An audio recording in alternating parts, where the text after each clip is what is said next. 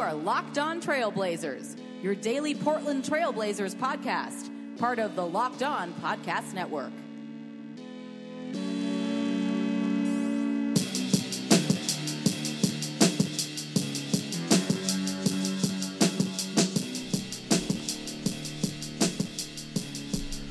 Hello and welcome to a February 5th Monday night edition of the Locked On Blazers podcast. I'm your host, Eric Garcia Gunderson, editor and writer at LeBron Wire, part of the USA Today NBA Wire sites, and your host here on Locked On Blazers, part of the Locked On Podcast Network.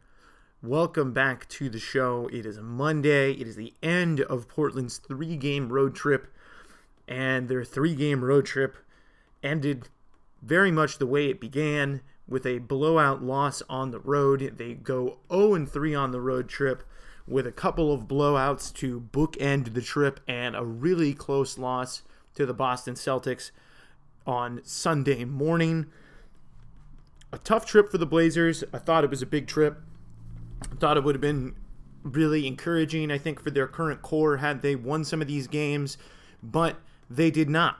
And that is kind of leaves them in a in a really difficult spot here heading into the trade deadline. And we'll talk about some of the rumors that the Blazers have been connected with heading into this trade deadline that is now 3 days away more more like 2 because uh, it's the end of February 5th here and it, it is going to be on February 8th at noon. So lots of things to talk about with the Blazers, lots of rumors, interesting things, and I think ultimately. Uh, I'll, I'll, give you my take on it, but I think you know where I'm going with where the end of the deadline, where the Blazers are at the end of the deadline this time around. Um, but the Blazers just finished up their three game road trip. It was a tough one. As I mentioned, they closed it out Monday night with a 20 point loss to the new look Detroit Pistons. Blake Griffin was phenomenal. Andre Drummond was a beast. And those are two things that the Blazers had a tough time dealing with tonight.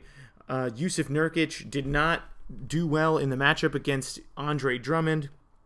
And Blake Griffin has proven to be a very tough matchup for the Blazers in the past, and that continued on Monday night as he had 21 points, 9 rebounds, and 6 assists. Drummond had 17 and 17. Before we get into that game, I think it's probably better to to break down the game that I didn't talk about yesterday was Super Bowl Sunday. Went to a, a party with some Eagles fans. Uh, so obviously I did not have a podcast after the game last night because you know it was the Super Bowl and and I didn't think that that many people would be looking for one, especially with a game today which just ended. But we'll talk about the Boston game first before we get into the Detroit game. The Blazers lost to Boston 97 96 on Sunday night. The Blazers blew a 16 point halftime lead in that game, and it was a pretty disappointing loss and one that you think of it even more now, having seen the way they performed against Detroit this evening. One that they definitely should have had, knowing that this travel, this back to back was going to be brutal, and they didn't, they weren't able to take advantage of a, a really, you know, fortunate situation that they got the Celtics in with no Kyrie Irving, no Marcus Smart, two of their, you know, core guys on the team who were not available. And the Blazers had a great chance to win at the end, even after Boston came back and took a five point lead. Dame made some amazing plays down the stretch, had an and one to get the Blazers ahead, even though he had a really bad night. Hit a free throw to make them go up one. The Blazers were playing defense. They fouled with about four seconds left because they had a foul to give when Jaylen Brown had CJ McCollum kind of ISO'd up. And then with about a couple seconds left, they, they threw the ball to Al Horford. Horford had a couple of moves on um, Al-Farouq Aminu. Aminu stayed with him, who I thought I thought Aminu actually did a pretty good job against Horford, but Horford has been – in my opinion, I voted him in our locked on midseason awards as the all NBA first team center. And he just canned a really tough shot against Al-Farouq Aminu's defense that lost the Blazers the game. But obviously, as I mentioned, blowing a 16 point lead, that game did not just come down to that one shot by Al Horford and the plays by Dame at the end.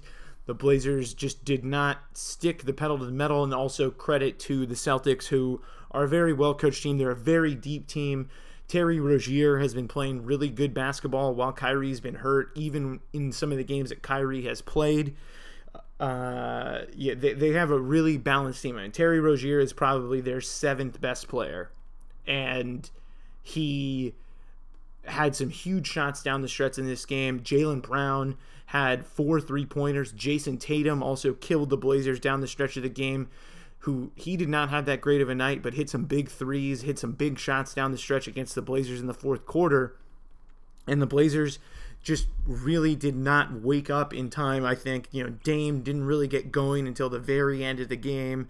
That kind of hurt, but at the same time, they just didn't do a good enough job holding that lead and, and keeping the pedal to the metal, so to speak. And the, the Celtics showed why they have one of the best records in the league, the second best record in the league right now, and that they're almost a lock to be the number one seed in the East again they are growing and they have a lot of really good young talent. Some young talent that may be on the move, according to some reports. But that was a really brutal loss, one that the Blazers should have prevented on the road. Boston, tough team, tough environment, but they were down a couple of key guys, and that ultimately was just a really bad loss for the Blazers, I thought maybe I think it was probably worse than tonight's loss, even though tonight's loss was worse in terms of the point total. I thought it was a little bit worse than that because this is tonight's loss was the second game of a back to back.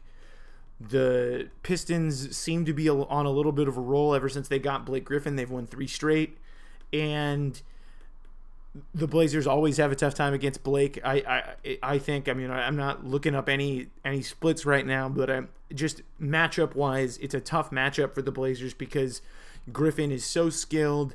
Aminu can do a lot of different things, but against star players that are that good, it's really hard to affect them on the offensive end when they can when a defender, just like Al Horford the other night, you can do everything right, and Blake Griffin can still cause problems for you. And him and Drummond have been working really well together, and they've really rebounded after a really rough stretch of play. I think they lost eight straight games at one point in January, but they they're bouncing back a little bit now. And and Portland, I I think did just did not have the legs to keep up in the game with them in the second half, especially. They really, really faded and really just could not keep up. I mean, it was a reasonably close game in the first half, but the Blazers were just simply not able to to keep up, and they really got run off the court in the second half. Uh, to lose by 20, obviously, it's not great, but I think it was really the, the legs and the the not just of this road trip, also the Blazers. This game ended a stretch of where they had six of eight games on the road over a two week stretch, and the only home games they had were they had one against Chicago, which was a one one night homestand basically. They had another brutal trip during this stretch where they had a one game road trip to Dallas and then flew back to Portland. Then after that, they went down to Los Angeles, had that nice win against the Clippers, but they then you know, they went back home to Portland after that. Then they go to Toronto, Boston, Detroit, and this this travel schedule has been very brutal. The Blazers never get any breaks on the travel schedule. That's just the way of geography, with the Blazers being the only team in the Pacific Northwest. So, and also being in a division with a bunch of teams that are nowhere near you geographically. That's the other factor of it. So, those are all different things, and I think at the end of this trip, you could see just some tired legs, and it was a disappointing game for the Blazers. Definitely to try and get the, the bad taste out of the mouth on Sunday. It, it would have been really nice for them to win this game, but you, you look at the schedule and you kind of, you also do kind of have to look at it as a schedule loss, even though this team, you know, we we thought going into this road trip, hey, it'd be nice if they win some of these games. That Toronto game, I thought was a really big one. It was, I thought it was going to show us a lot, and maybe it did. Uh, maybe maybe maybe that is some of the the issues with the Blazers is that they are able to p- pick up wins against good te- against bad teams. They're able to rack up some some wins in those regards. But then when it comes to uh, playing the elite teams in the league, they they really just can't keep up, and they, maybe that's a problem. And and Nurkic tonight, I thought, uh, really more so than his offense I, on the glass, just getting absolutely manhandled by Drummond. Only five rebounds in 25 minutes of action. When you are matched up against a center of that caliber who doesn't really shoot threes, doesn't stretch you out is a really talented player, you know, you'd like to see a little bit more grit, a little bit more toughness. And Nurkic can defend and and really is good at blocking shots and helping and, and, and things like that. But uh, you know, he, he just didn't deliver tonight in a matchup where I think they needed him to to really perform uh, in, against an all-star and Andre Drummond, and and and Nurkic's talent has been really up and down. That's really been the the story of his season. He had a great start to the game against the Celtics. I think he scored Portland's first eight points, but uh, he he's also still very young and. I think this stuff, the stuff that we're talking about here with Nurkic, I thought being a little disappointing. Shabazz Napier played tonight, who did not play in the Boston game. Evan Turner sat out with a sore calf which he had been playing well. And I think that I'm of the belief that Turner has helped the Blazers, especially in that starting lineup mostly. And Mo Harkless played really well against the Celtics as well on this trip. Had a, a, great game, hit five three pointers, but just did not have the as good of a game tonight. He kind of came back to earth, which after he goes five or five from three, you kind of understand being that it's Mo Harkless. And he played 23 minutes tonight, three of five from the field, six points, no three pointers, no rebounds either, which I think is pretty close to inexcusable when you're playing in the front court of the Blazers. Aminu did have 13 rebounds, but you you need to have guys that are doing a little bit of everything and and and Harkless had some nice moments, but ultimately did not play very well in this one. And now the Blazers kind of look at they're back home for the next few days before they face the the Charlotte Hornets, and they. It sounds like they've already kind of made their decisions from what reports suggest, and we're going to talk about those trade rumors in the next segment. But uh, only three days, two and a half days really until the trade deadline. So lots of interesting things. I know a lot of you are antsy hoping that they make a deal, hoping that something happens, and maybe something will happen. And and this is one of the things about the NBA is you know we've heard all these reports, we've heard about the rumors before that don't come to fruition.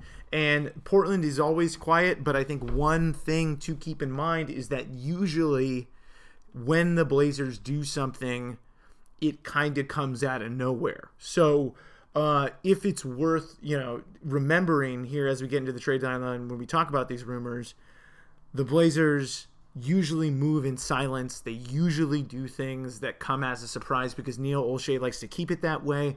The Blazers are a very quiet group until the moment happens. So uh, we'll talk about those trade rumors here in the next segment. But just one quick message if you wanted to sponsor our show, if your company is interested in men between the ages of 18 and 44, your company should be sponsoring this podcast.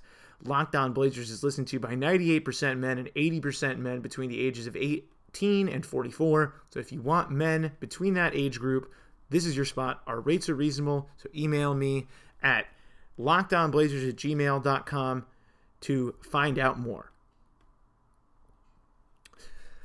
So the Blazers are coming back home after finishing a brutal, brutal travel stretch in their schedule.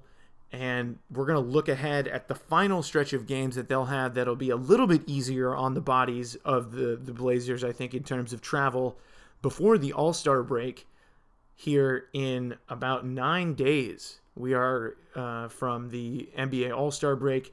But we'll talk about that after we get into the most fun part of the season for some people, the most frustrating part of the season for others. It's the NBA trade deadline in two and a half days. There are lots of rumors and some concerning the Blazers, and we'll get to the biggest one and the most direct connection to the Trailblazers.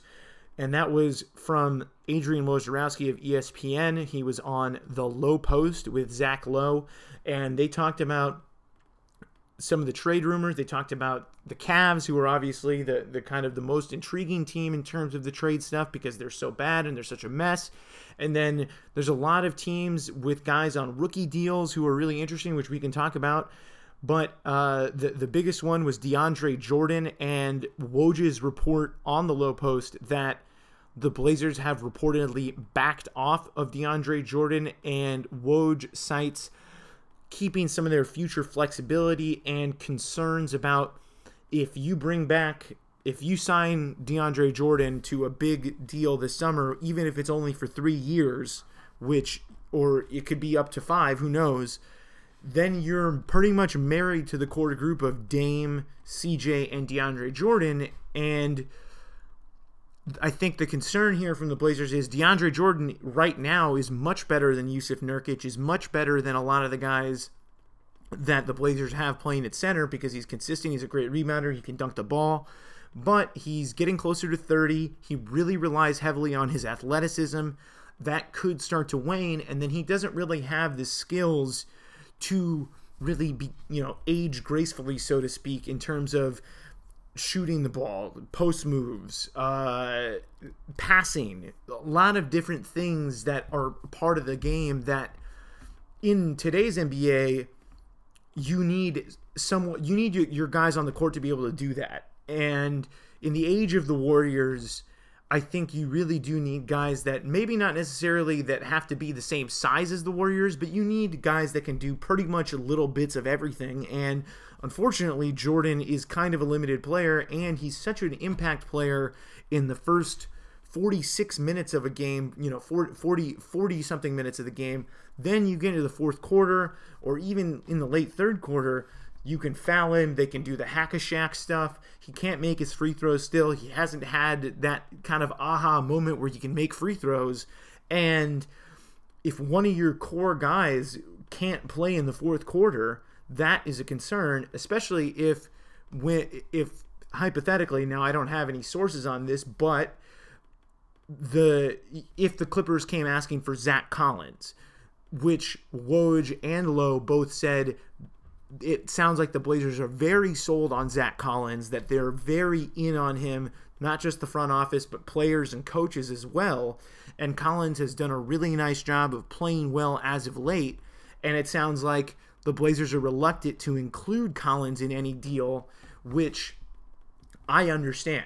And I think if you can project Collins, now there was a great article in The Ringer that talked about this kind of timeline problem facing the Blazers, but I kind of disagree about it being that big of an issue because you can see the outline of the type of player Collins can be rim protector, rim runner, shoots the three, can space the court, screener, low usage, doesn't need the ball a lot to make an impact. You can see that outline of the player. He's just not there yet in terms of body maturity. And also sometimes sometimes you can kind of see that he's still a rookie with the, the know-how stuff. But Collins, you see the outline of the player that he is, and he's almost the exact perfect player that you want in this day and age next to CJ and Dame. You keep those two guys together, which also was reported on that podcast that both those guys are pretty much off the table.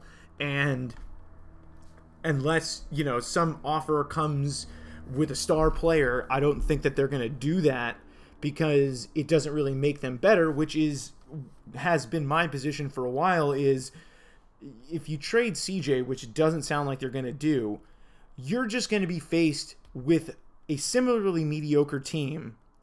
They're just going to be mediocre in a different way. And I don't necessarily think that that is what Portland should be shooting for. They should be trying to keep their stars together at all cost, at all costs, and find that third guy because they have two guys. They need to find that third guy, and it sounds like the Blazers maybe believe that Zach Collins can be that third guy. May take some time, but I don't necessarily think it's going to take all that necessarily long. I mean, I I come to think of a guy who came in pretty late around the time that Kevin Durant and Russell Westbrook were in their primes and entering their primes, and that is Steven Adams. Now, Collins is a different player than Steven Adams. He's a different type of archetype, I guess. He can sit the screens, he can shoot the three. It's a little bit different than Adams, not quite as big and physically imposing, but he's effective. And I don't think it's going to necessarily take that long for him to be him to be effective, be effective, be effective role. And I I think that the the the notion that Collins's timeline deviates so far from Dame and CJ is is is a good narrative bit to add more intrigue to a story, but I don't necessarily think it's that legitimate of a concern for the Blazers because Dame likes Zach Collins. And the, the players are already starting to like Zach Collins. The fact that he can do so many things already and looks comfortable doing so many things speaks to what he can be and the fact that he's already effective. And no, he's not ready to be the starting center this season, but you can see the outline of a guy who could become that. And I wouldn't trade him for DeAndre Jordan. So if the Clippers are asking for Zach Collins, I would say no. And even to a lesser extent, you know, Caleb Swanigan, who, if you don't re sign Noah Vonleh, if you don't re sign Ed Davis, those are a lot of guys. Those are two guys that you know are probably going to play a lot. If you don't re-sign Nurk, you know if, if Nurk's price tag becomes pretty high, who knows? And so you just don't want to box yourself in to a guy at a certain position when you have a guy who you think is going to be the next guy at that spot at the five. And I think Collins is playing four right now, and I think it'll help him in his future. But he projects as a five. I think he it a little bit reminds me of Kristaps Porzingis when he started, where Porzingis wasn't starting the year at five. He played a year with Robin Lopez, and he needed some time to grow into becoming a center. And I think Collins is kind of a similar thing, not on the level of Porzingis as a as a star that can carry a team by himself, but I think in the impact that the Blazers need him to have, it does remind me of that kind of track, you know, that track. So if the Blazers are as high on Collins as many people say, which is what Woj and, and, Lowe were reporting today, and with the way that he's played lately, I don't I don't disagree. If you're that high on him, it makes no sense to put in a bunch of cap space and tie all of that money up into DeAndre Jordan when maybe your team is going to be better in a couple of years with Zach Collins anyway. So I see where their where their thinking is with that, but that's the latest on DeAndre Jordan. They're not interested in trading for him right now, and Zach Collins seems to be the future and seems to be a guy that's going to be part of this core group. But I would say that pretty much anybody else outside of Dame, CJ, and Collins could potentially be on the move. Maybe Aminu, I think, probably has earned a, a spot in that core group as well. But the other problem is, of course, that the Meyers, Leonard, and Turner contracts, and even the Harkless contract to an extent, seem to be like they're not generating a lot of interest because uh, the Blazers haven't done anything with those guys. But at the same time, Portland could be angling to keep Connaughton or to keep Harkless because they may fear that they're going to lose Connaughton in the summer to a big deal. Napier, same thing. So who knows what happens there?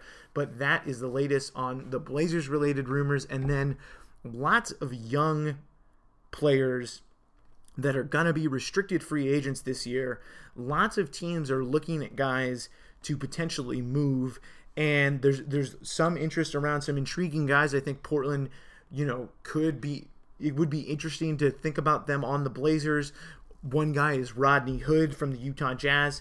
He plays shooting guard, but he can definitely play the three. I think he would be a pretty nice fit next to CJ and Dame.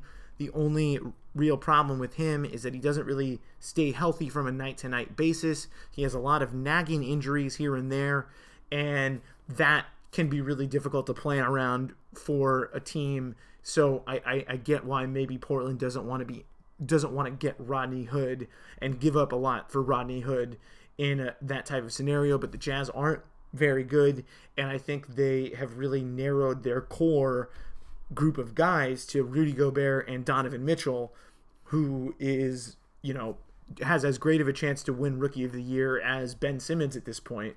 So Rodney Hood doesn't look like he's part of their core, and maybe Portland could could see what they have there on the on the trip, what is available there, what Utah might want to make a deal for because they don't want to pay him a lot of money. Portland may not want to pay him a lot of money either, but maybe it's a different situation where he fits in well in uh, at the three or so, and, and and they can do something like that. Another guy that is very interesting that a lot of people, a lot of you guys have reached out to me actually on Twitter talking about is Aaron Gordon, who the Magic, according to uh, Michael Scotto of The Athletic, the Magic are listening to offers quietly for Aaron Gordon.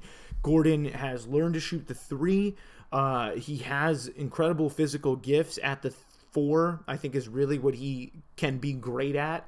And maybe you bring him here you can slide Aminu down to the three or you, you stick with turner then you have at least uh, some other shooters. You can bring Aminu off the bench. You could even play them all you know Aminu at center stuff like that. You can go real crazy with it if you can find a deal that works for you without giving up too much but it just remains to be seen what the what the magic would consider a good deal for aaron gordon because certainly they would want at least a first round pick for him maybe more, but the Blazers don't have a ton of great assets that aren't expiring contracts at the end of this year that they'd be willing to give up. I mean, like I said, Shabazz, Pat Connaughton, uh, Vonleh, I think has been really good, and if if if if Detroit, if Orlando is really big on Vonleh, which it didn't work out, uh, it didn't really work out for him here because I think he's kind of already been replaced by Zach Collins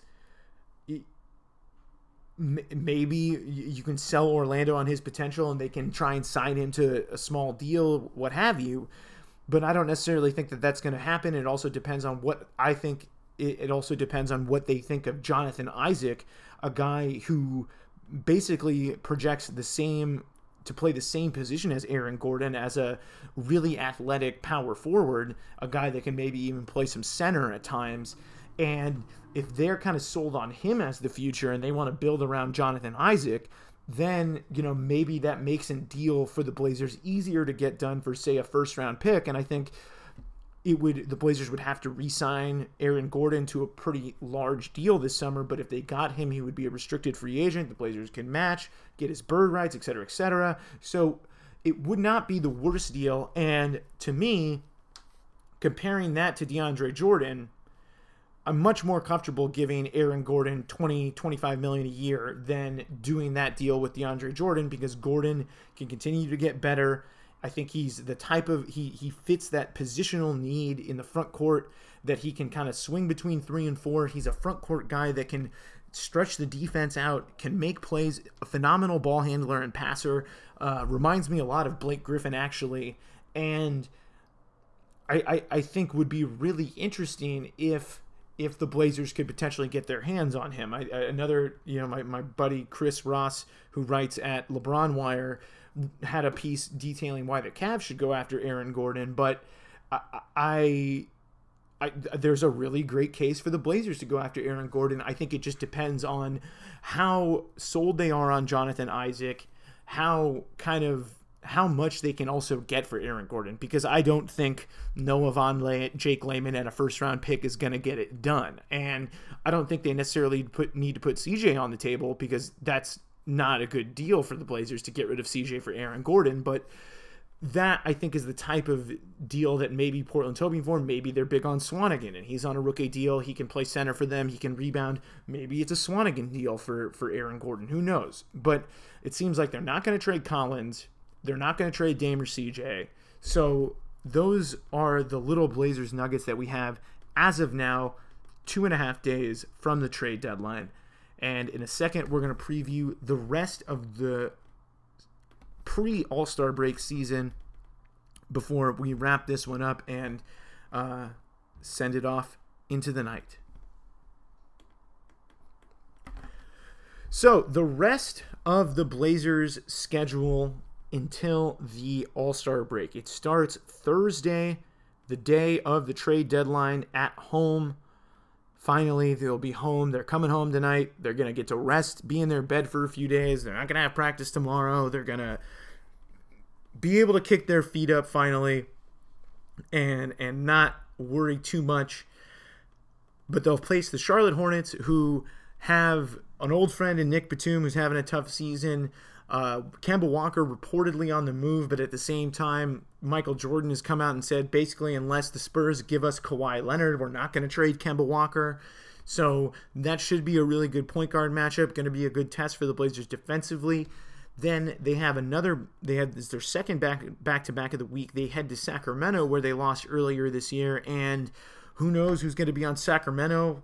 Zach Randolph potentially on the move, George Hill potentially on the move. So they could have some different guys, though they're they've kind of leaned into the youth movement over there, but that didn't stop the Blazers from losing to the Kings back in November in Sacramento. So eh, not exactly the, the, the safest game, and I don't think anybody's really a you know a clear cut win for the Blazers on this schedule and they've actually been fortunate that Oklahoma City has kind of hit a swoon here as well.